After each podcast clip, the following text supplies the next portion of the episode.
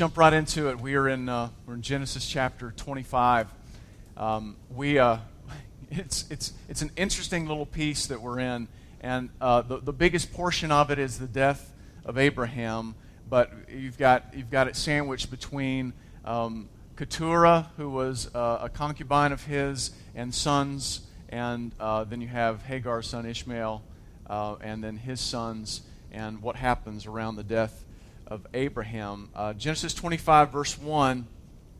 Check this out. Abraham took another wife whose name was Keturah. She bore him Zimran, Jokshan, Medan, uh, Midian, Ishbak, and Shuah. Jokshan fathered Sheba and Dedan.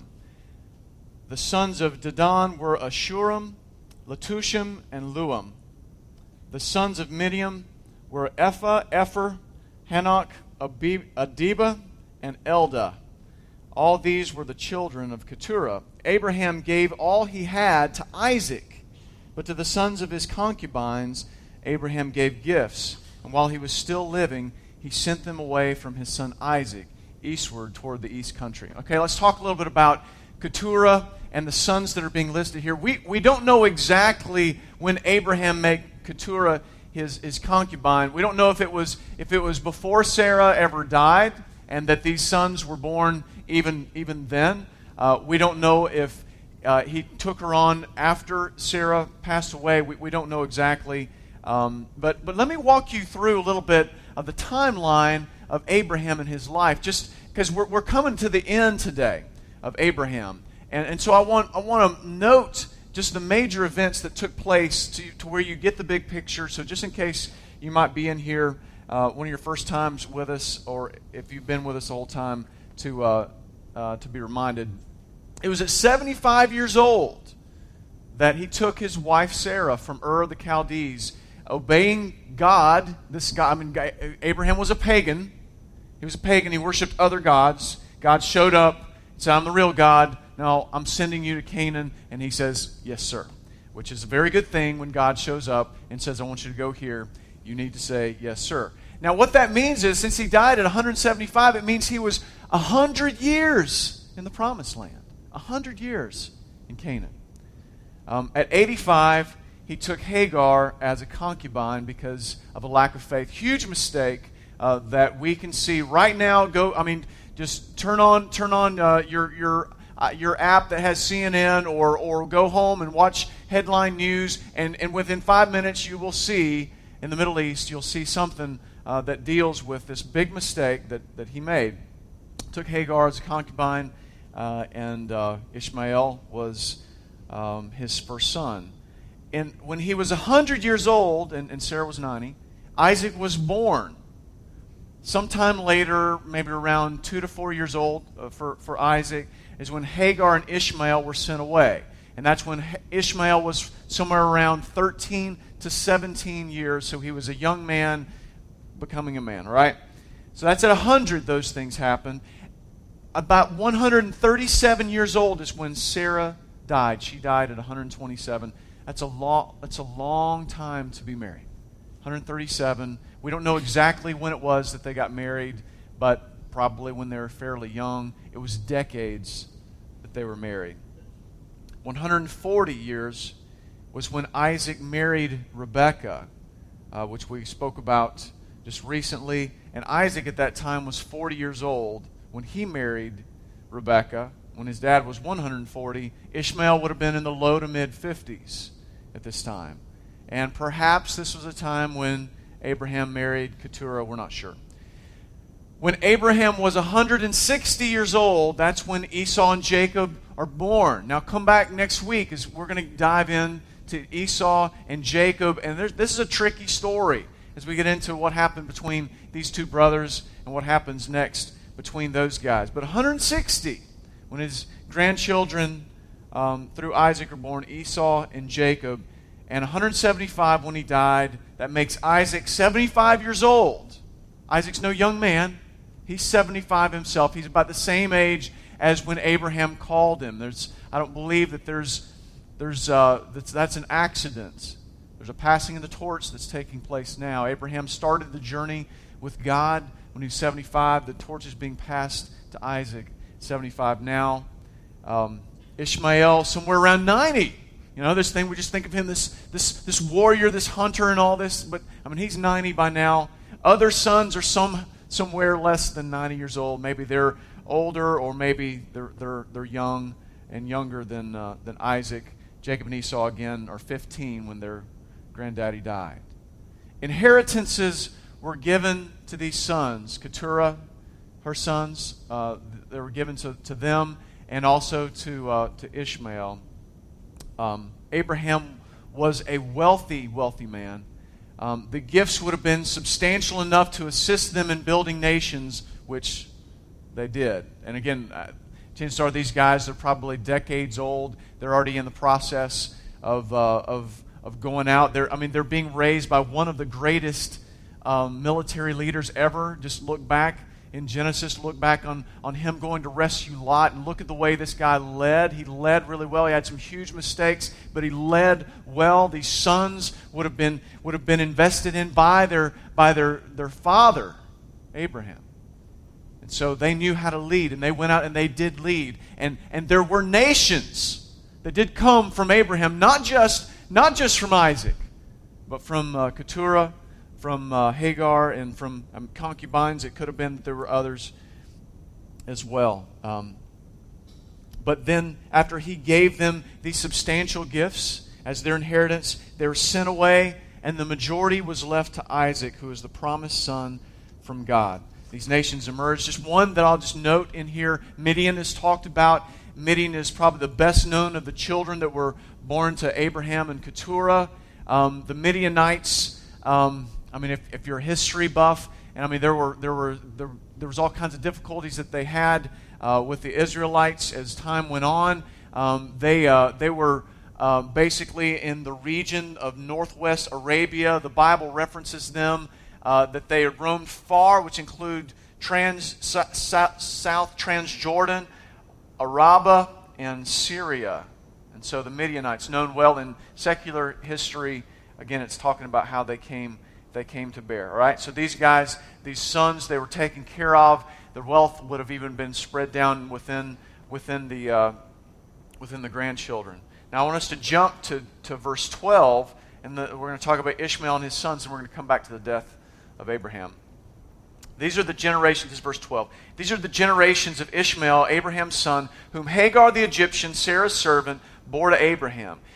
These are the names of the sons of Ishmael, named in the order of their birth Nebaioth, the firstborn of Ishmael, and Kedar, Abdeel, Mibsam, Mishma, Dumah, Massa, Hadab, Hadad, Tema, Jetur, Naphish, and Kedemah. These are the sons of Ishmael, and these are their wives. I mean, uh, excuse me, these are their names by their villages and by their encampments. Twelve princes, according to their, their tribes.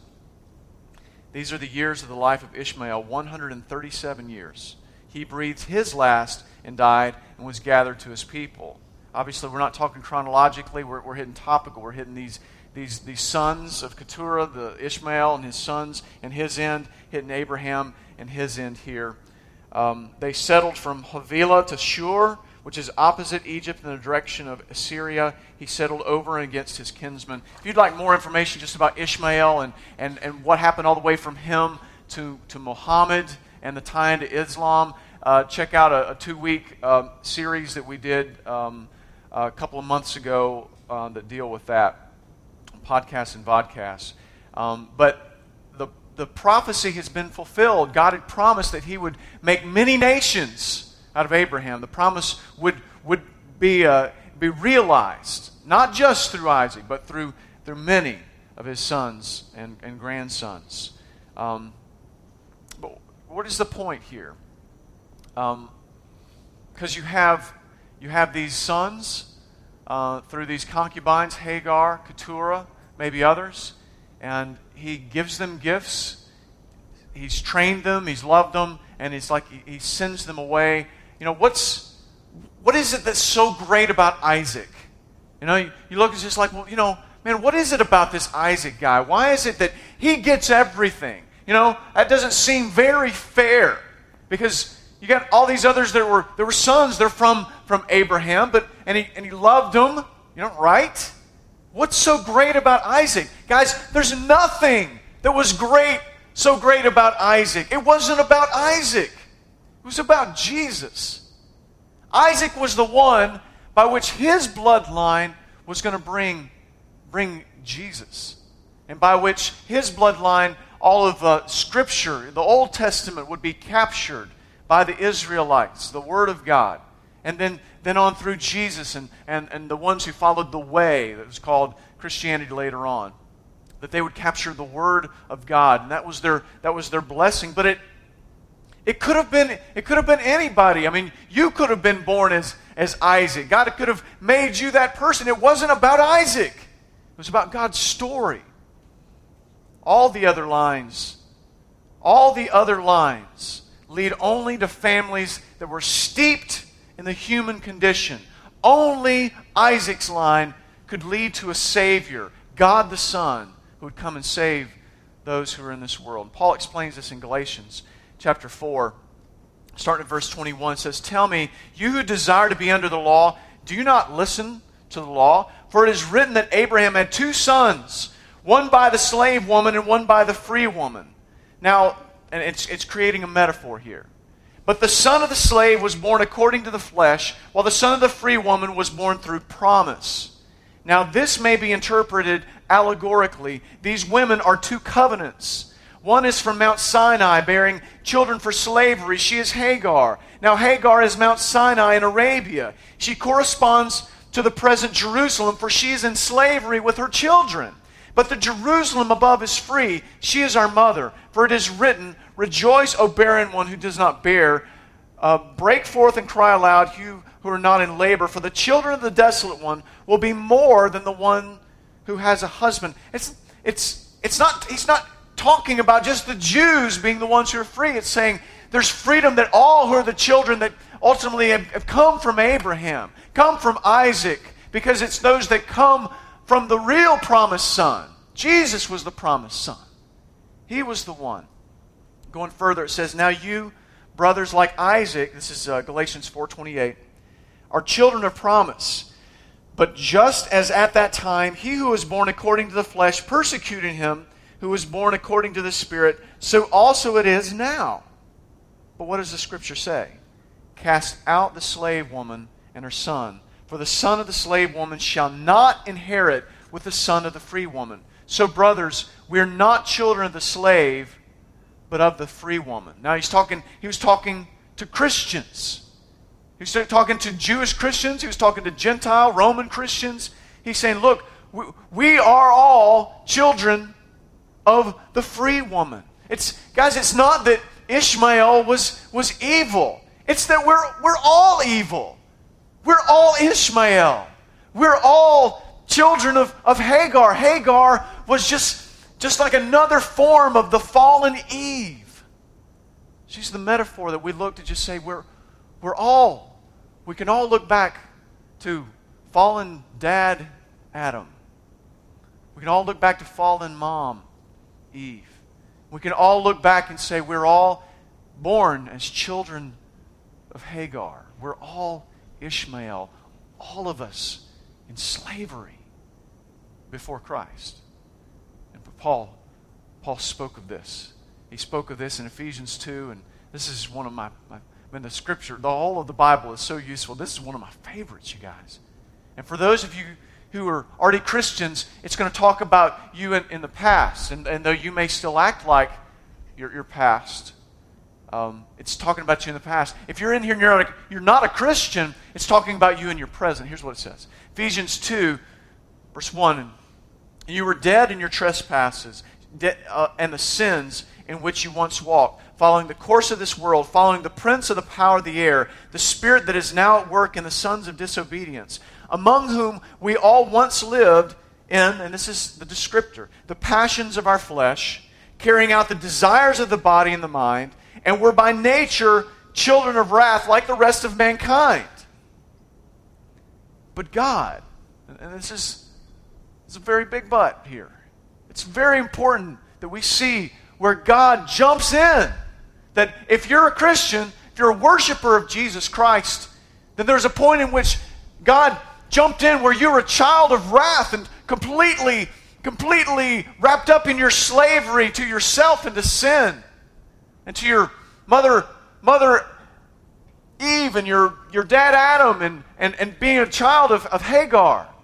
And he, he jumps in and says, but, but I'm here now. And he says, But God, being rich in mercy because of the great love which, with which he loved us, even when we were dead in our trespasses, made us alive together with Christ. By grace you've been saved, and raised up with him, and seated us with him in the heavenly places in Christ Jesus. See what he did? When we're dead, he shows up and makes, makes us alive, so that in the coming ages he might show the immeasurable riches of his grace and his kindness toward us in Christ Jesus. For grace you have been saved through faith and this is not of your own doing, it's a gift of God. Even the faith, Paul is saying, is not of your own. It's a gift, not as a result of works, so that no one can boast. For we are his workmanship. And, and another version uh, says we're his masterpiece. We're like an, we're like something Michelangelo is painting. Where's workmanship created in Christ Jesus for good works, which God prepared beforehand that we should walk in them. And I, and, and I included that last portion, verse 9, about good works, so that we know that when our hearts are changed, it affects our actions. It affects, when our hearts are changed, it affects our heart, and it affects our words, it affects our actions, but it's based upon grace, not upon our works. And we'll refer to this uh, again. You refer back to it um, when we hit the James 2 passage in a little while. Refer back to that to understand where works come into it. So now we come to the death of Abraham. Genesis 25, 20, 25 verse 7. Man, I'm tongue tied this morning. Um, these are the days of the years of Abraham's life 175 years. Now, guys, you know, we're, we're, we're doing pretty good to average 75 years these days. 175 years. Can you imagine that? Abraham breathed his last and died in a good old age. Well, I'd say so.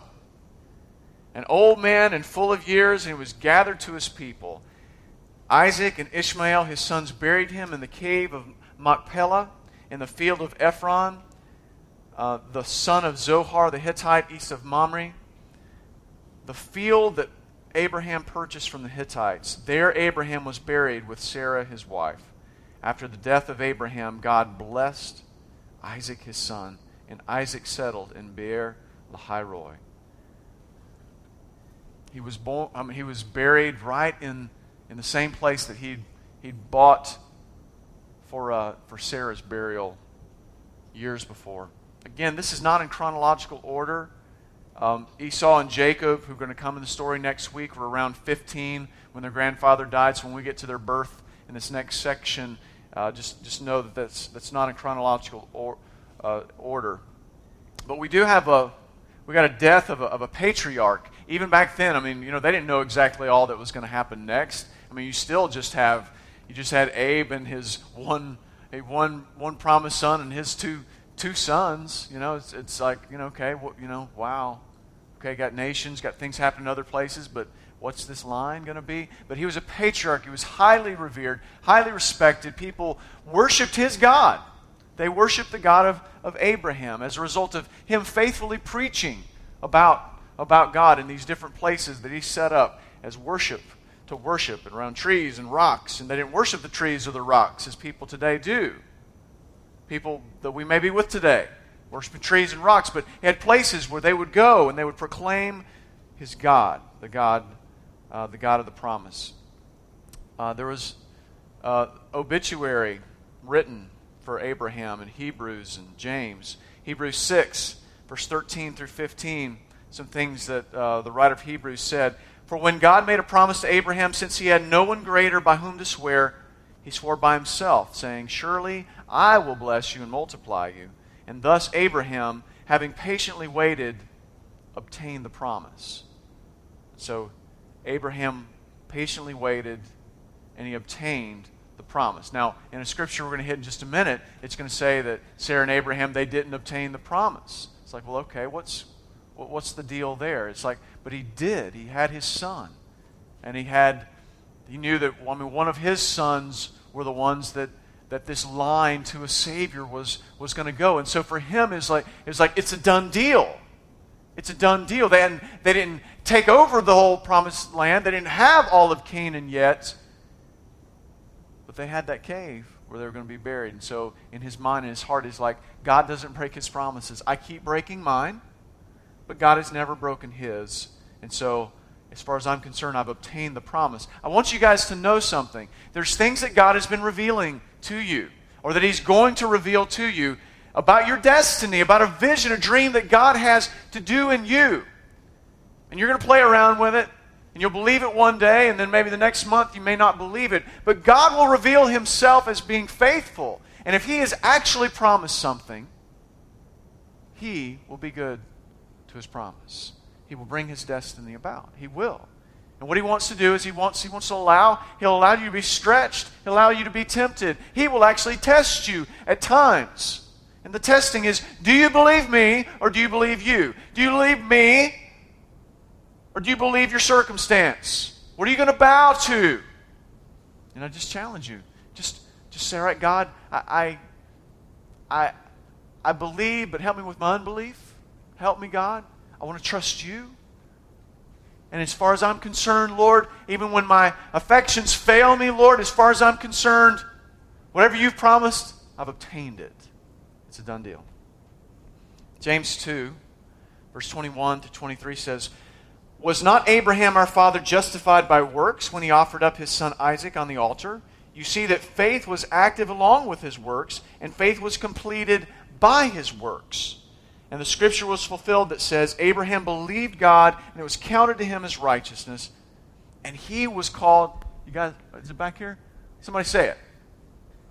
A friend of God. Now, come on. I mean, we're, we're just creation. You know? I mean, I, I think pretty highly of myself because I was born in America. And I think I should, I wear the Burger King crown uh, quite well, and I want to have it my way. All right? But there's no, there's nothing in the world that would say that that I should be a friend of God, and yet God looked at Abraham, he called him a friend, and later on, Jesus called us friends. I'm talking to you guys who are Christians, who goes who are Christ worshipers, those that God has changed your heart. There's evidence of your heart change, and you're following Him, you're worshiping Him. He calls you a friend, a friend. Watch, I'm a child of the 80s. Some of y'all were born in the 80s.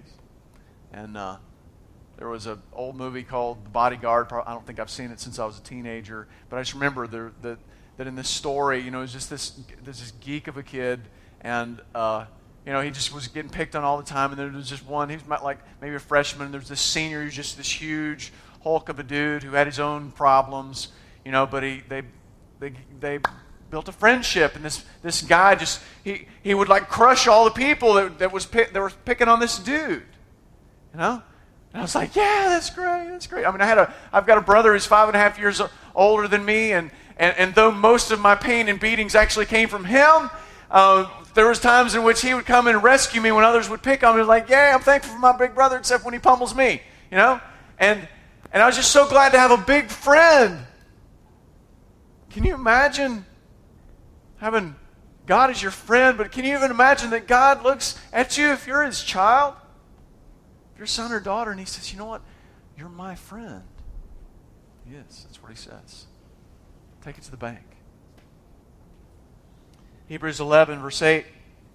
By faith, Abraham obeyed when he was called to go out to a place that he was to receive an inheritance. And when he went out, not knowing where he was going, by faith, he went to live in the land of promise, as in a foreign land, living in tents with Isaac and Jacob, heirs with him of the same promise. For he was looking forward to a city that has foundations, whose designer and builder is God. By faith, Sarah herself received power to conceive, even when she was past the age, since she, was con- she considered him faithful who had promised. Therefore, from one man as him and him as good as dead were born descendants as many as the stars of heaven, and as many as the innumerable grains of sand by the seashore. These all died, not having received the things promised, but having seen them and greeted them from afar, and having acknowledged that they were strangers and exiles on the earth. Guys, you know, that's what God wants us to do. He, there's a mission that God has for you, a destiny that He has for you. And, and, and I want you to know we focus mostly on the destiny that we'll see actualized, that'll be realized. But God says, My dreams are so big for you, they won't even be done in your lifetime. Can you embrace that? Honestly, I'm, I'm so selfish that I'm like, well, how about, how about you just give me the stuff that I can see? T- today. To now. Can, can I have those? And God's like, You're, you dream way too little, Dave. His dreams for you. If you'll follow. And the dream, it starts with Him, but it's His mission. And, and He will press you in and press you forward. And, and the wild thing is, is you'll die someday. And when you die, the dream won't be fully realized, but guess what? It's done. It's a done deal because God's going to press it Press it forward. Uh, still in that passage there. For people who speak thus, make it clear that they're seeking a homeland. If they'd been thinking of that land from which they'd gone out, they would have had opportunity to return. But as it is, they desire a better country, that is, a heavenly one. Therefore, God is not ashamed to be called their God, for He's prepared for them a city. Prepared for them a city. You know what God's ultimate dream for you is? Him. That, that's, that's His vision. He wants you to have Him. He wants you to have Him forever. The Westminster Shorter Catechism, the very first question what's the chief end of man? You know? And the chief end man, of man, the answer is, is to glorify God and enjoy Him what? forever. To glorify God and enjoy Him forever. Guess what? That's, that can start right now. If you're not a Christian and you're like, well, wow, forever, man, that's, that's a mighty long time. I mean, to tell you, you know, it's there. Uh, I'm so sorry. Um, it's it is so it's such a long time that we can't even begin to say how do i begin this how do i how do i open the door for this thing. And God says, I'm the door. Don't, don't even worry so much about heaven because heaven's not about the place anyway. It's about me. And you'll finally get me and see me completely. And you'll see yourself completely. And I'll take away all your sin. And you'll never sin again. That is heaven. And if that sounds good to you, then it sounds good to me. It sounds good to me. It sound good to you? Anyone? He wants to press us forward to this city. There's someone who once said, success is finishing well. Success, it's, it's finishing well. Um, Abraham finished well, and he, and he died well. And he, again, I mean, we can go back, we can see some, some idiot things that he did. Uh, I'm just, I've mentioned it before, I'm just so glad that, man, my story is not in the Bible for, for millions and billions of people to see all the idiot things that I've done. But man, Abraham lived a faithful life. He finished well, he died well. Um, David was talked about uh, in, a, in a similar fashion. Acts 13 36. For David, after he had served the purpose of God in his own generation, fell asleep and was laid among his fathers and underwent decay. He served the purpose of God in his own generation, and then he died. You know what God wants you to do? He wants you to be faithful to your generation. He wants you to finish well. He wants you, he wants you to die well. And, and I'm telling you something, you can't just decide, you can't just say, well, when I get 60 years old, then I'll just I'll work on the finishing well at that point. You can't do that. Finishing finishing well later means get, living a godly life now. You hear me? Finishing well later means you must live a godly life, a life that, that's surrendered to Jesus Christ right now. And, and you know who your biggest enemy is? to doing that, Charles Spurgeon says, Beware of no man more than yourself, for we carry our worst enemies within us. We self sabotage so much because we don't believe God. We don't believe that He could actually carry us the whole way, and so we self sabotage. Um, Ray Ortlund uh, came down uh, to see me the, this week. We spent half a day in prayer and just planning and, and, and just, just saying, God, I mean, just begging God to give us the strategies that we need to have to plant churches all throughout our region. And we want around the world, but I mean specifically as God's giving, giving us some call to this region that we're in, in Alabama and Tennessee.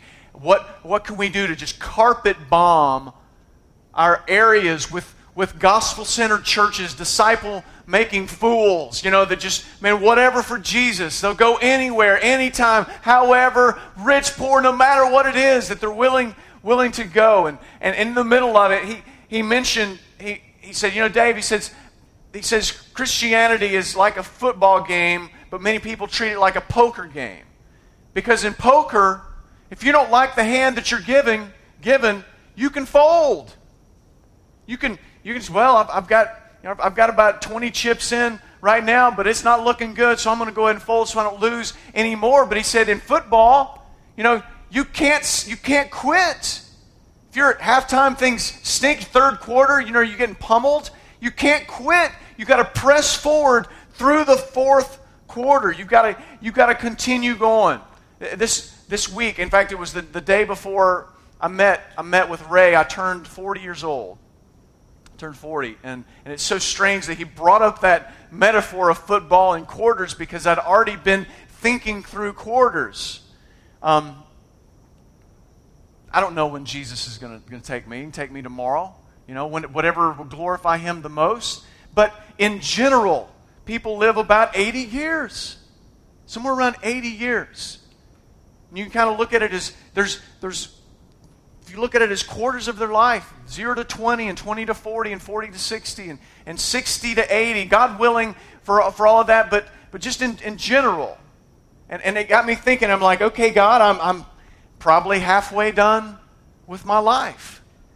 Um, so, what do I do? What do I do with the next season that, that I'm in? And, and, and how, how can I understand the quarters, kind of the quarters of life? And, and first of all, with, in just in, in, defining this before you, these quarters of life, um, in every one of these quarters, in every part of your life, in every day of your life, be obedient to Jesus as worship unto him and be faithful to each one of your seasons and each one of your quarters because you can't you can't jump ahead and you can't jump back either.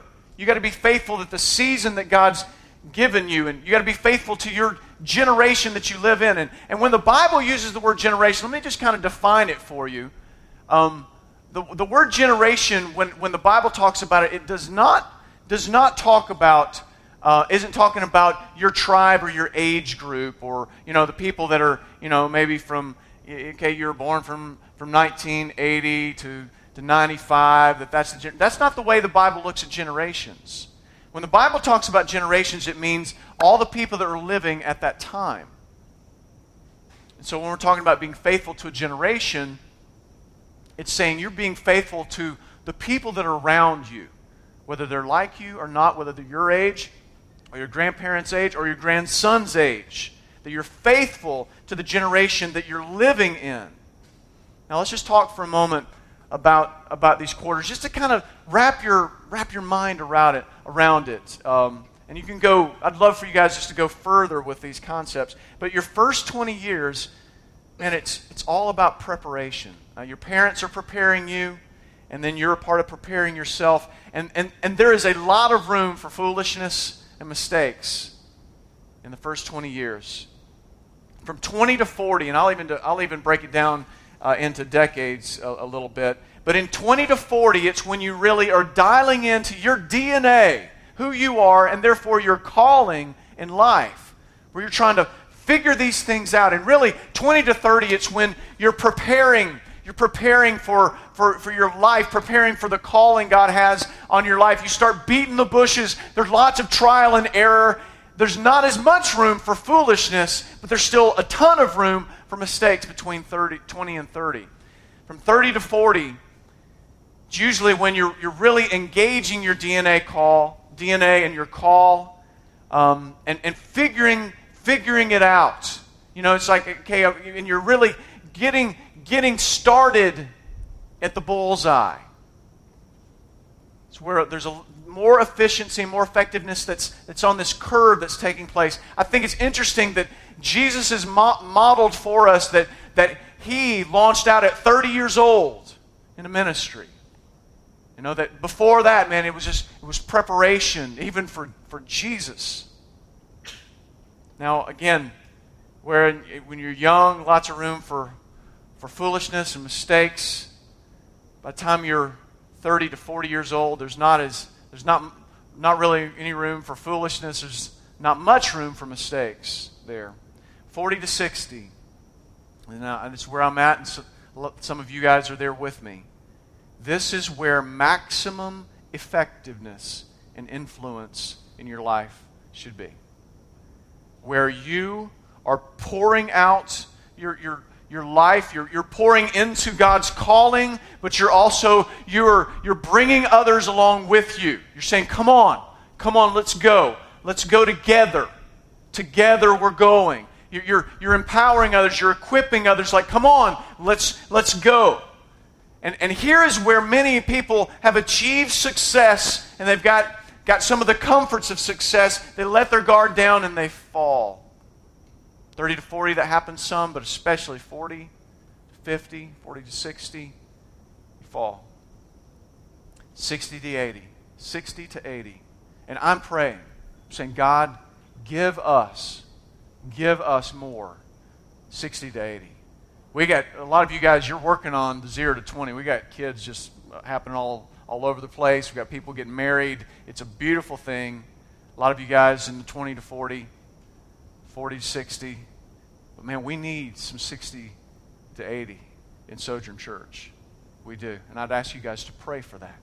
People that will come alongside. Because 60 to 80, you know what you need to be doing from 60 to 80? You need to be passing the baton.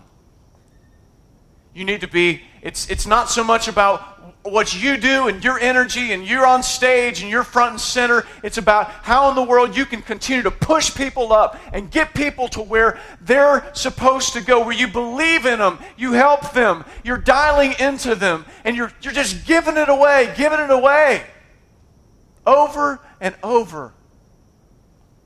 The body of Christ needs that for, to be able to finish well. A.W. Tozer he said, uh, said this said, For years, I've made a practice of writing many of my earnest prayers to God in a little book, a book now well worn. I still turn often to it, to the petitions I recorded in that book. I remind God often of what my prayers have been. One prayer in the book, and God knows it well by this time, for, it, for I pray it often, goes like this. Listen to this. Oh God, let me die rather let me die rather than go on day by day living wrong. I do not want to become a careless, fleshly old man. I want to be right so that I can die right. Lord, I do not want my life to be extended if it would mean that I should cease to live right and fail in my mission to glorify you all of my days. Now, man, I, I read that and I was like, thank you, Tozer.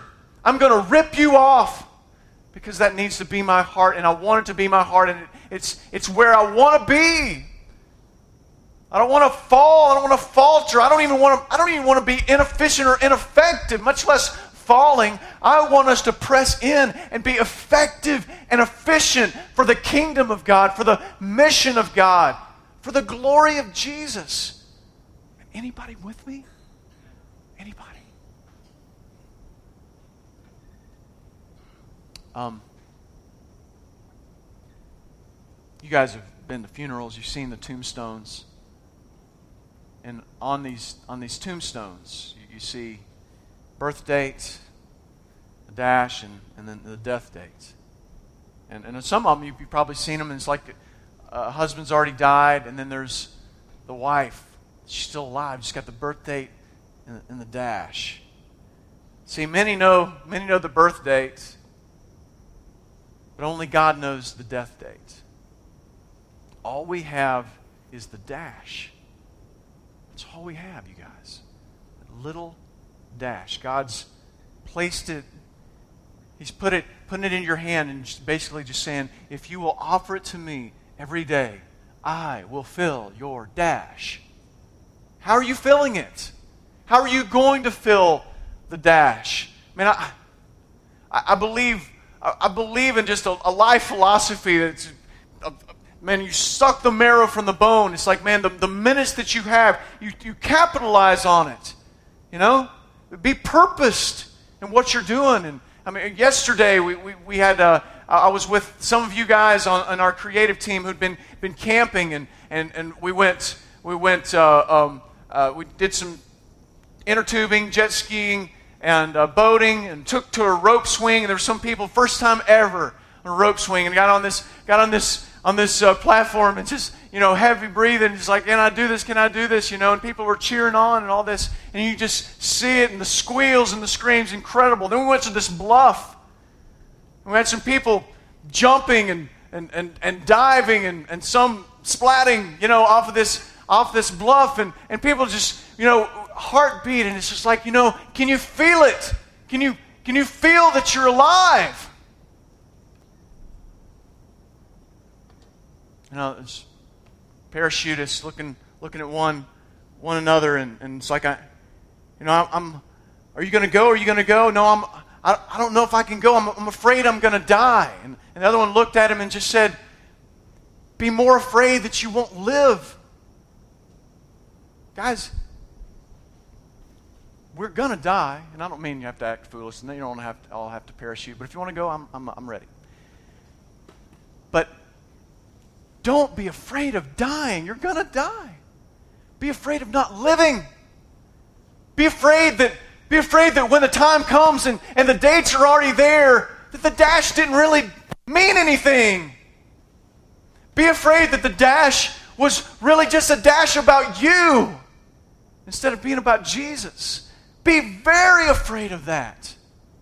And cry out to God and say, God, change whatever needs to be changed so that you're the one that fills the dash. Ask Him. Say, God, please don't let me waste one more day.